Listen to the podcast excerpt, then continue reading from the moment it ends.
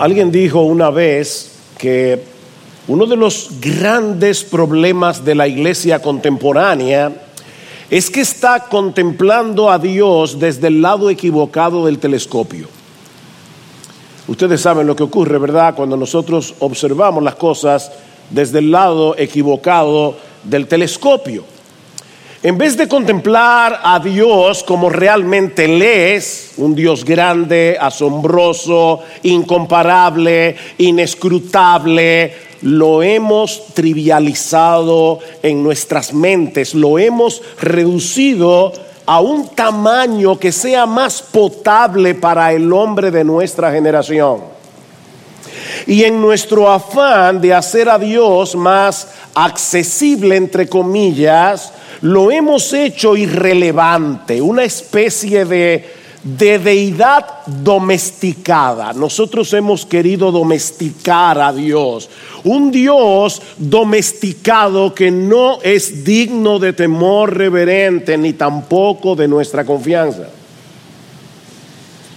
Mis hermanos, si hay algo que nosotros necesitamos en el siglo XXI es recuperar una visión apropiada de quién es Dios. Él es el soberano, el todopoderoso, inmenso, omnisciente, eterno, infinito, santo, justo y todos los otros atributos que hacen que Dios sea Dios. Necesitamos recuperar esa visión, porque de lo contrario, mis hermanos, no podremos apreciar en su justa dimensión su amor y su gracia manifestados en Cristo y mucho menos podremos confiar en Él, sobre todo en medio del dolor y de la aflicción. Esa es una de las lecciones que aprendemos de los primeros versículos del capítulo 3 del libro de Éxodo. Ya Lester leyó una sección de ese capítulo. En los primeros dos capítulos del libro de Éxodo se comprime la historia de los primeros 80 años de la historia de Moisés. Dos capítulos, 80 años. Durante los primeros 40, Moisés es criado como hijo de la hija de Faraón, con todos los privilegios que eso implica, hasta que Moisés se convence de que él es la persona idónea para liberar al pueblo de Israel de la esclavitud. Nosotros conocemos la historia, un incidente obliga a Moisés a huir de Egipto y a internarse en la tierra de Madián por otros 40 años. Y es al final de ese periodo donde ocurre este extraño, misterioso encuentro de Moisés con el ángel del Señor que en este pasaje claramente es identificado con Dios mismo. Vean una vez más los versículos 1 al 3. Dice, y Moisés apacentaba, Éxodo 3, el rebaño de Jetro, su suegro, sacerdote de Madián. Y condujo el rebaño hacia el lado occidental del desierto y llegó a Oreb, el monte de Dios, y se le apareció el ángel del Señor en una llama de fuego en medio de una zarza. Y Moisés miró, y he aquí que la zarza ardía en fuego y la zarza no se consumía. Entonces dijo Moisés, me acercaré ahora para ver esta maravilla, ¿por qué la zarza no se quema? Ahora Moisés tiene 80 años, una edad no muy apropiada, ¿verdad?, para comenzar una revolución se encuentra pastoreando las ovejas de su suegro cuando se topa con algo evidentemente sobrenatural, una zarza que arde en fuego pero que no se consume. Y aunque Moisés no era obviamente un experto en química, él sabía por experiencia que para que haya fuego tiene que haber un material combustible, tiene que haber un material que pueda arder. Pero en este caso el fuego está ardiendo en la zarza pero no depende de la zarza para arder.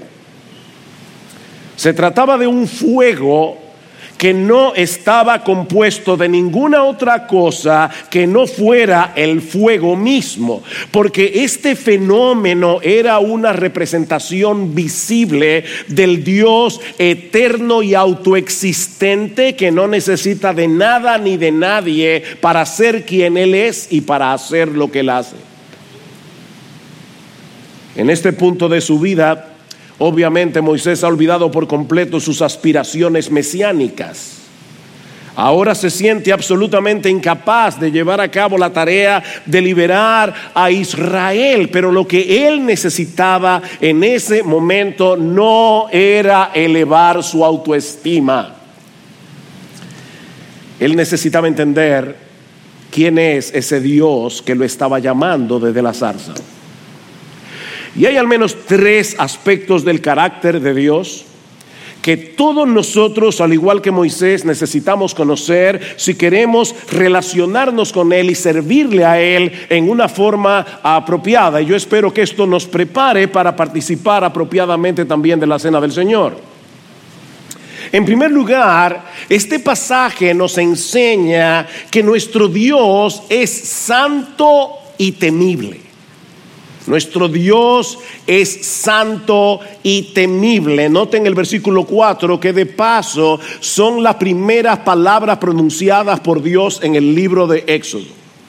Y dice en el versículo 4, cuando el Señor vio que él se acercaba para mirar, Dios lo llamó de en medio de la zarza y dijo, Moisés, Moisés. Y él respondió, heme aquí. Lo primero que hace Dios es llamar a Moisés por su nombre. El que antes era una figura en el palacio de Faraón, había estado perdido en los montes de Madián durante 40 años. Ahora Moisés es un don nadie, es un total desconocido excepto para Dios. Dios nunca lo había perdido de vista, como nunca te ha perdido de vista a ti. Tal vez tú crees que tú eres una persona completamente desconocida, tal vez tú crees que tú eres una persona que pasa desapercibida en medio de la iglesia, en medio de la multitud. No, Dios te conoce. Dios te conoce como conocía a Moisés y ahora va a reclutarlo para enfrentarse con el hombre más poderoso de la tierra y libertar a su pueblo de la esclavitud. Pero antes era necesario que Moisés tuviera una visión apropiada de quién es ese Dios que le ha salido al encuentro. Versículo 5. Entonces él dijo, no te acerques aquí. Moisés, mantén una distancia prudente. Tú y yo no somos iguales. No te acerques aquí, quítate la sandalia de los pies, porque el lugar donde estás parado es tierra santa. Por supuesto, mis hermanos, eh, de más está decir que los pies desnudos de Moisés no estaban más limpios que sus sandalias, moralmente hablando. Pero en ese contexto cultural, el hecho de quitarse las sandalias era una expresión de respeto delante de un superior. Yo no sé cuántos de ustedes recordarán cuando los marines derrocaron a Saddam Hussein y derribaron una estatua que había ahí en, Irak en el año 2003. Dice que los iraquíes comenzaron a saltarle encima a la estatua y a golpearla con sus sandalias. Ese era un acto de profundo irrespeto hacia ese símbolo del dictador derrocado.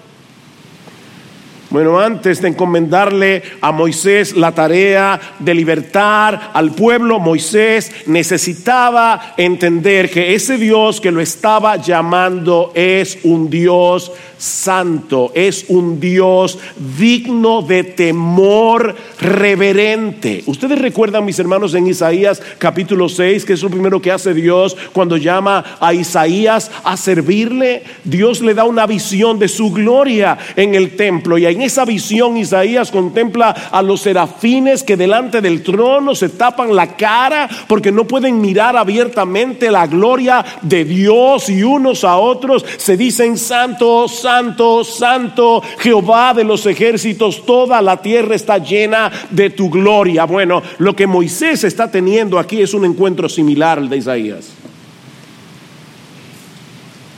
Aunque el monte Oreb era un monte como cualquier otro monte, en ese momento se había convertido en un santuario. Porque mis hermanos, donde quiera que Dios decida revelar su gloria, donde quiera que Dios decida traer su palabra y darse a conocer, es un lugar santo.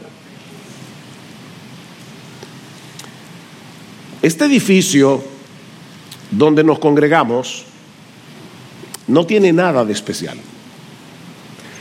Nada de especial.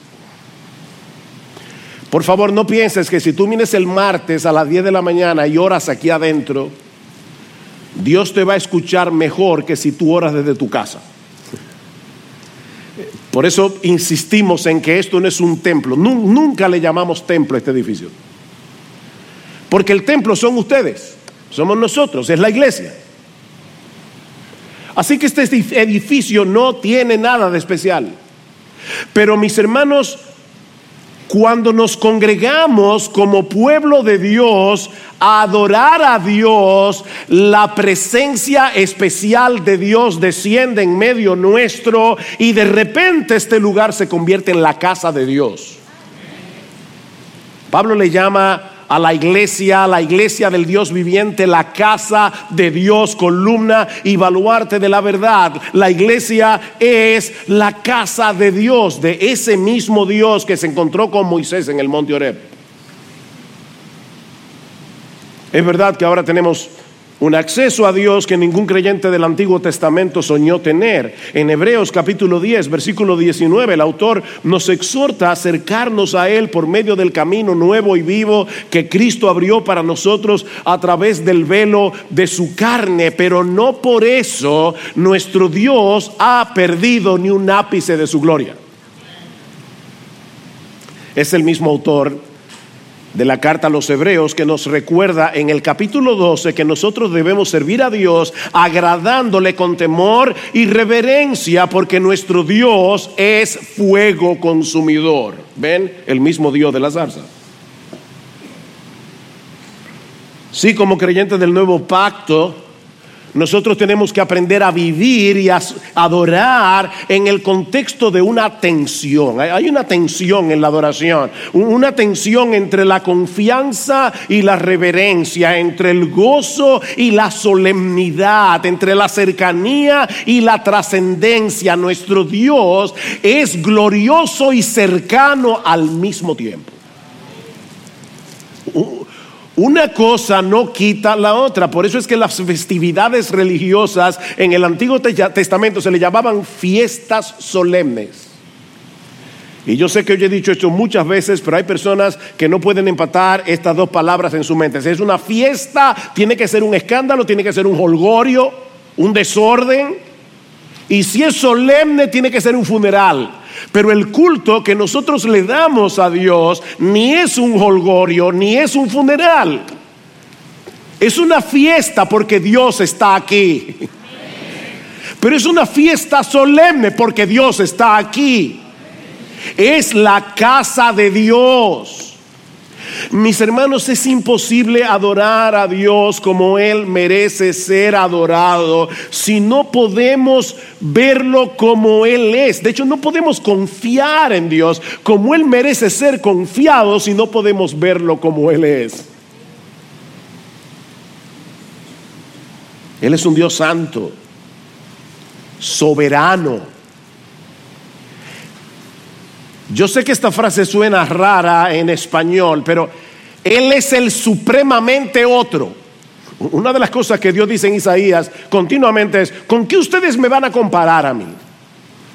Ese es el problema de la idolatría. La idolatría rebaja a Dios al tamaño de una estatua, que Dios no puede ser representado con nada, porque no hay absolutamente nada en todo el universo que pueda representar adecuadamente a Dios. Él es el supremamente otro. Él es santo. Y nosotros tenemos que acercarnos a Él con temor reverente. Pero aprendemos también de esta historia que ese Dios santo, temible, es al mismo tiempo el Dios del pacto. Es el Dios que entra en relación con su pueblo, porque ama a su pueblo, y es fiel a sus promesas. ¿Qué le dice Dios a Moisés en el versículo 6? Y añadió. O sea, por un lado le dice, Moisés, no te acerques, quítate las sandalias de tus pies, el lugar en que estás es tierra santa, pero al mismo tiempo yo soy el Dios de tu padre, el Dios de Abraham, el Dios de Isaac y el Dios de Jacob. Y entonces Moisés cubrió su rostro porque tenía temor de mirar a Dios. En el capítulo anterior dice que Dios descendió porque se acordó de su pacto. Y, obviamente no fue que se olvidó. Eh, no, es que Dios de repente dice, ay, mi pacto, ¿verdad? No, no, no. esa idea de se acordó de su pacto es, ahora Dios va a dar un paso más en el cumplimiento de su promesa. Lo que va a suceder en el Éxodo a partir de Éxodo 3 es el cumplimiento de lo que Dios le había prometido a Abraham con juramento 400 años antes. En Génesis 15, 13 Dios le había dicho a Abraham, Abraham, ten por cierto que tus descendientes serán extranjeros en una tierra que no es suya, donde serán esclavizados y oprimidos 400 años. Mas yo también juzgaré a la nación a la cual servirán y después saldrán de allí con grandes riquezas. Dios había prometido eso hace 400 años. Y ahora se le aparece a Moisés en el monte para recordarle que la promesa que él le había hecho a Abraham 400 años atrás seguía vigente. Moisés, yo soy, yo soy el Dios de tu padre Abraham, el Dios de Isaac y el Dios de Jacob. Si tú recuerdas bien, mi hermano, el Señor Jesucristo va a citar este texto en una controversia que tiene con los saduceos que no creían en la doctrina de la resurrección. Y sorprendentemente Jesús cita Éxodo capítulo 3, versículo 6, para probar la doctrina de la resurrección. ¿Y dónde está esa doctrina aquí? Bueno, porque Dios no se presenta a sí mismo como aquel que fue el Dios de Abraham, sino como el que es el Dios de Abraham y Cristo aclara que Dios no es Dios de muertos, sino de vivos. En otras palabras, mis hermanos, Dios le está diciendo a Moisés no solamente que Abraham seguía vivo, sino que la promesa que él le había hecho también seguía vigente. Yo soy el Dios de Abraham. Y lo mismo nos recuerda a nosotros hoy. Mis hermanos, aunque han pasado más de cuatro mil años desde que Dios hizo un pacto con Abraham, saben que Él está cumpliendo hoy lo que le prometió a Abraham hace más de cuatro mil años, que en Él serían benditas todas las familias de la tierra. Nosotros estamos sentados hoy aquí porque Dios no ha olvidado su promesa. Porque Dios no olvida. Y nos está usando a nosotros para cumplir esa promesa a través de la proclamación del Evangelio. Dios está conformando una iglesia compuesta por gente de toda tribu, pueblo, lengua y nación que estará en la presencia del Cordero, alabándolo por los siglos de los siglos. Nuestro Dios es el Dios del pacto que cumple lo que promete.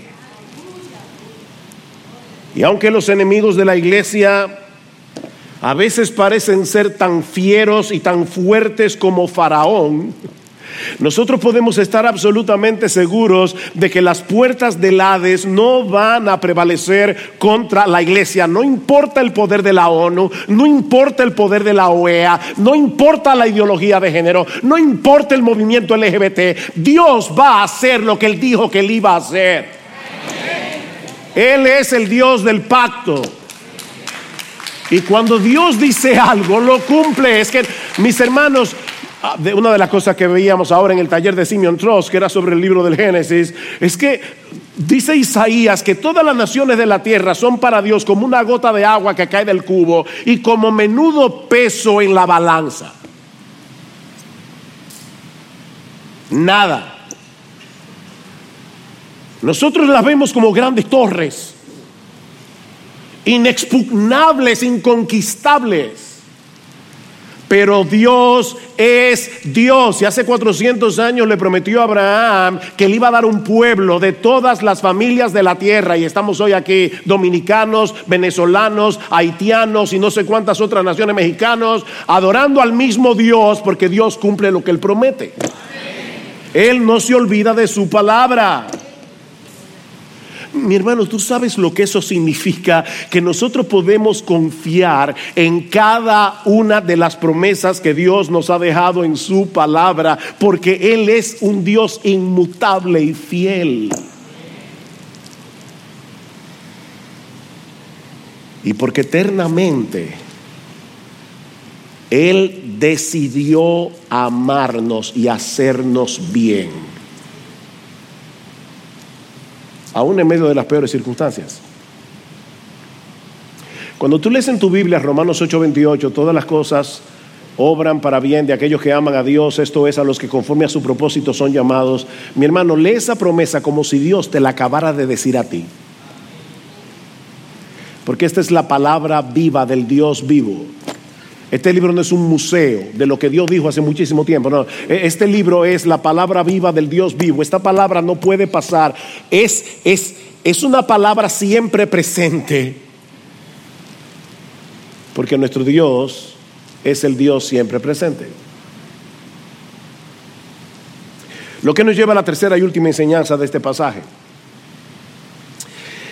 Y es que ese Dios santo y temible que al mismo tiempo ha hecho un pacto con su pueblo, es un Dios cercano, compasivo y redentor. Nuestro Dios es un Dios cercano, compasivo y redentor. Versículo 7. Y el Señor le dijo, ciertamente he visto la aflicción de mi pueblo que está en Egipto y he escuchado su clamor a causa de sus capataces, pues estoy consciente de sus sufrimientos. Y he descendido para librarlos de mano de los egipcios y para sacarlos de aquella tierra, una tierra buena y espaciosa, a una tierra que manda leche y miel, al lugar de los cananeos, de los hititas, de los amorreos, de los fereceos, de los hebeos y de los jebuseos. Y ahora he aquí el clamor de los hijos de Israel ha llegado hasta mí. Además, yo he visto la opresión con que los egipcios los oprimen.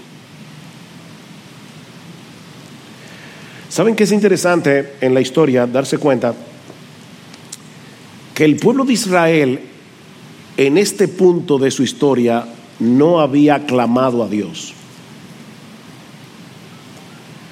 De hecho, en los primeros dos capítulos del libro del Éxodo, las alusiones directas a Dios son muy escasas. Cualquiera diría que los israelitas se habían olvidado de Dios. Pero Dios no se había olvidado de ellos. Porque ese Dios de la zarza, santo, glorioso, majestuoso, que está sentado en su trono en los cielos, es al mismo tiempo un Dios cercano que se compadece de los suyos en medio de la aflicción. ¿Ustedes se dieron cuenta todas las frases que aparecen en los versículos 7 al 9? He visto la aflicción de mi pueblo he escuchado su clamor, estoy consciente de sus sufrimientos, el clamor de los israelitas ha llegado hasta mí. He visto la opresión con que los, eh, los, egipcios los oprimen. Mis hermanos, los sufrimientos de los suyos no son ajenos al corazón de nuestro Dios. Es cierto que Él tiene su tiempo para hacer su obra, pero cuando nos parece que tarda en socorrernos, en realidad Él está esperando el momento más oportuno para glorificar su nombre más ampliamente y para bendecirnos más ampliamente. Él es un Dios de gracia, que se acerca a liberar y bendecir a su pueblo, y no porque somos dignos de su favor, sino porque es digno de Dios favorecer al que no lo merece. Déjame repetirte eso otra vez por si en ese momento estabas pensando en la cuenta de luz que tienes que pagar mañana. Dios es un Dios de gracia que nos da su favor, no porque nosotros seamos dignos de su favor, sino porque es digno de Dios favorecer al que no lo merece.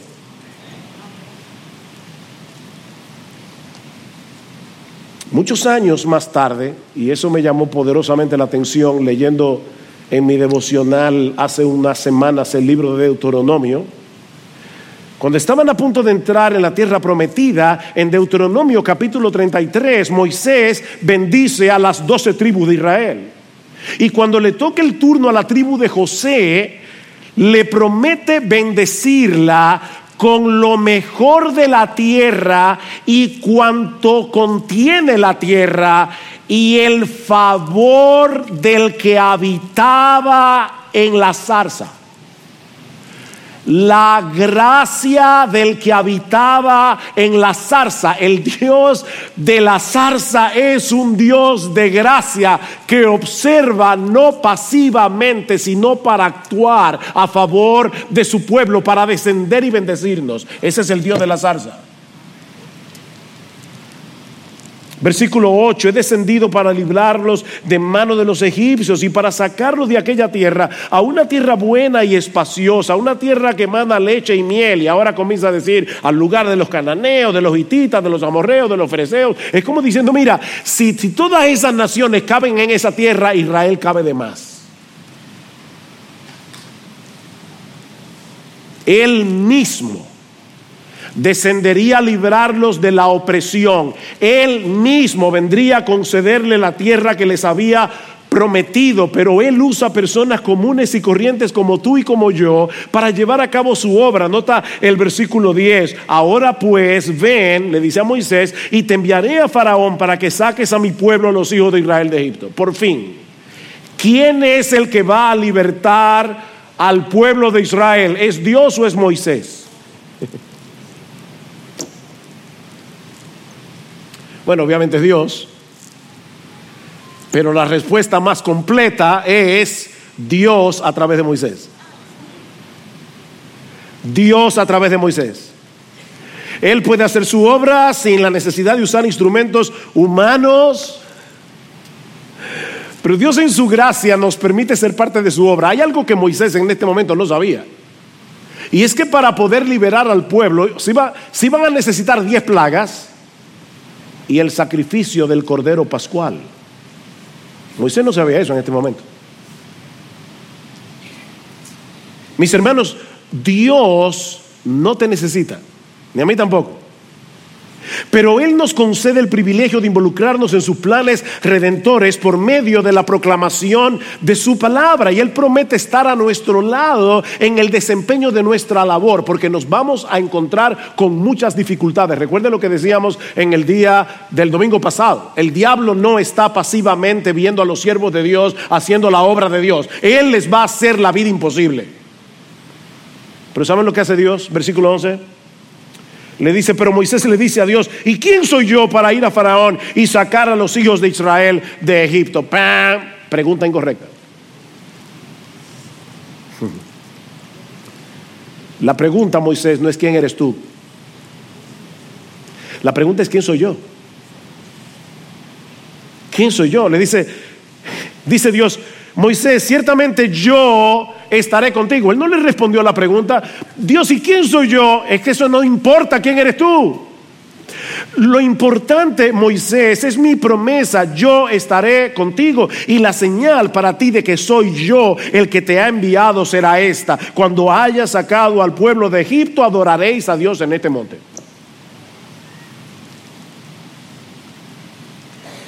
La identidad de Moisés estaba ligada a la de Dios. Así que la pregunta más apropiada no es quién soy yo, la pregunta más apropiada es quién eres tú. ¿Quién es Dios?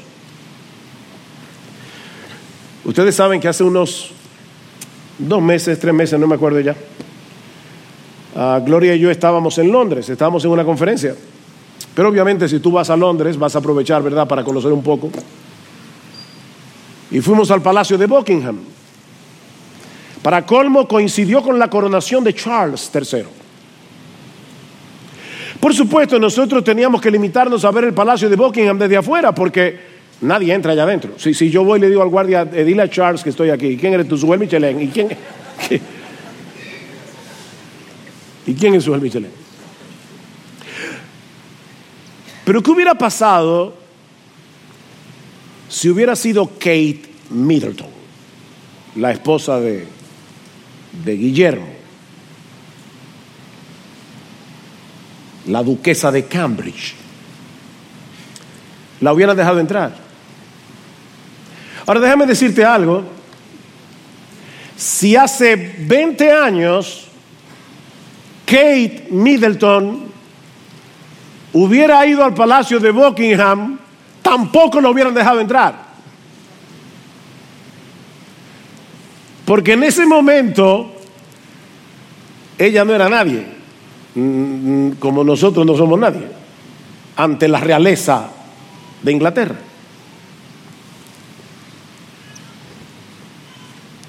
Pero ahora tú y yo somos no la esposa del príncipe de Gales, sino la esposa del rey de reyes. Y cuando nosotros llegamos al cielo en oración, por causa de nuestra unión con Jesucristo, nosotros tenemos siempre las puertas abiertas, no del palacio de Buckingham, sino del trono de la gloria en los cielos, donde hallamos gracia para el socorro oportuno.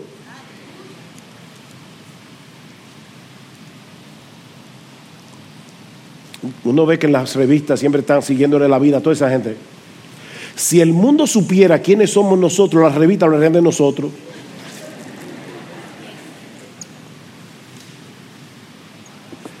Pero ahora nuestra vida está escondida con Cristo en Dios. Cuando Cristo, que es nuestra vida, se manifieste, el mundo se quedará boquiabierto. Porque nosotros seremos manifestados con Él en gloria. Mis hermanos, aunque la experiencia de Moisés en el monte Oreb es irrepetible, el Dios que nos llamó a servirle y a seguirle sigue siendo el mismo.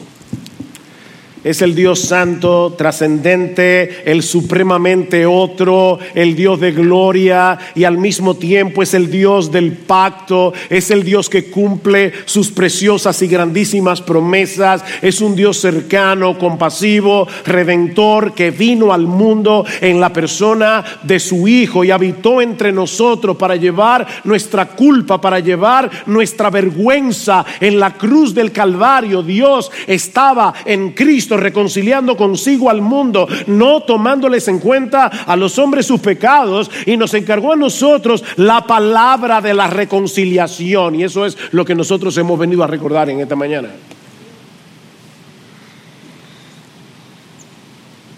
El éxodo del libro de Éxodo no es más que una sombra del verdadero éxodo. El éxodo que Dios llevó a cabo en Cristo, solo por gracia, solo por medio de la fe, mis hermanos, el ángel del Señor que descendió sobre la zarza cientos de años más tarde se hizo hombre, descendió a este mundo, habitó entre nosotros y vimos su gloria, dice Juan. El Dios trascendente se hizo cercano para que ahora podamos reconciliarnos con Él y tener comunión con Él. Él nos rescató de pura gracia, de una esclavitud mil veces peor que la de Faraón. Y no por medio de la sangre de un cordero, del cordero pascual, sino por esa bendita sangre que el cordero de Dios derramó por nosotros en la cruz. Y no porque lo merecíamos, sino porque Él decidió. Eh, hermanos, de verdad, eso es tan incomprensible. En la eternidad pasada, Dios pensó en ti. Dios decidió escogernos de pura gracia. Yo tendré misericordia del que yo tenga misericordia. Yo me compadeceré del que yo me compadezca. Y decidió tener misericordia de ti. De pura gracia. Y Dios nos escogió para amarnos y para hacernos bien. Eso es lo que hemos venido a recordar aquí. ¿Qué pues diremos a esto? Esa fue la pregunta de Pablo, recuerdan en Romanos 8. ¿Qué pues diremos a esto? Si Dios es por nosotros, ¿quién contra nosotros? El que no escatimonia a su propio Hijo, sino que lo entregó por todos nosotros, ¿cómo no nos dará también con Él todas las cosas?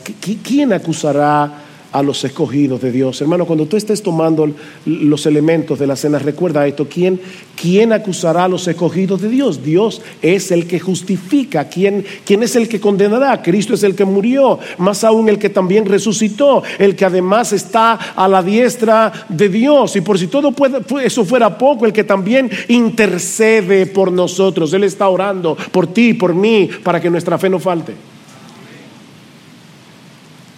¿Quién nos separará del amor de Cristo? Tribulación, angustia, persecución, hambre, desnudez, peligro, espada, como está escrito por causa de ti, somos muertos todo el tiempo, somos contados como ovejas de matadero, pero antes en todas estas cosas somos más que vencedores por medio de aquel que nos amó, por lo cual estoy seguro de que ni la muerte, ni la vida, ni ángeles, ni principados, ni potestades, ni lo presente, ni lo porvenir, ni lo alto, ni lo profundo, ni ninguna otra cosa creada ninguna otra cosa creada nos podrá separar del amor de Dios que es en Cristo Jesús, Señor nuestro. Mis hermanos, el único que puede separarnos de Dios es Dios y Él no lo hará porque Él hizo un pacto con su Hijo de darle un pueblo, tu nombre estaba allí y Dios juró por sí mismo que tu salvación y la mía estaban seguras en Cristo. Solo Dios puede separarnos de Dios. Ninguna otra cosa creada. Y eso nunca sucederá.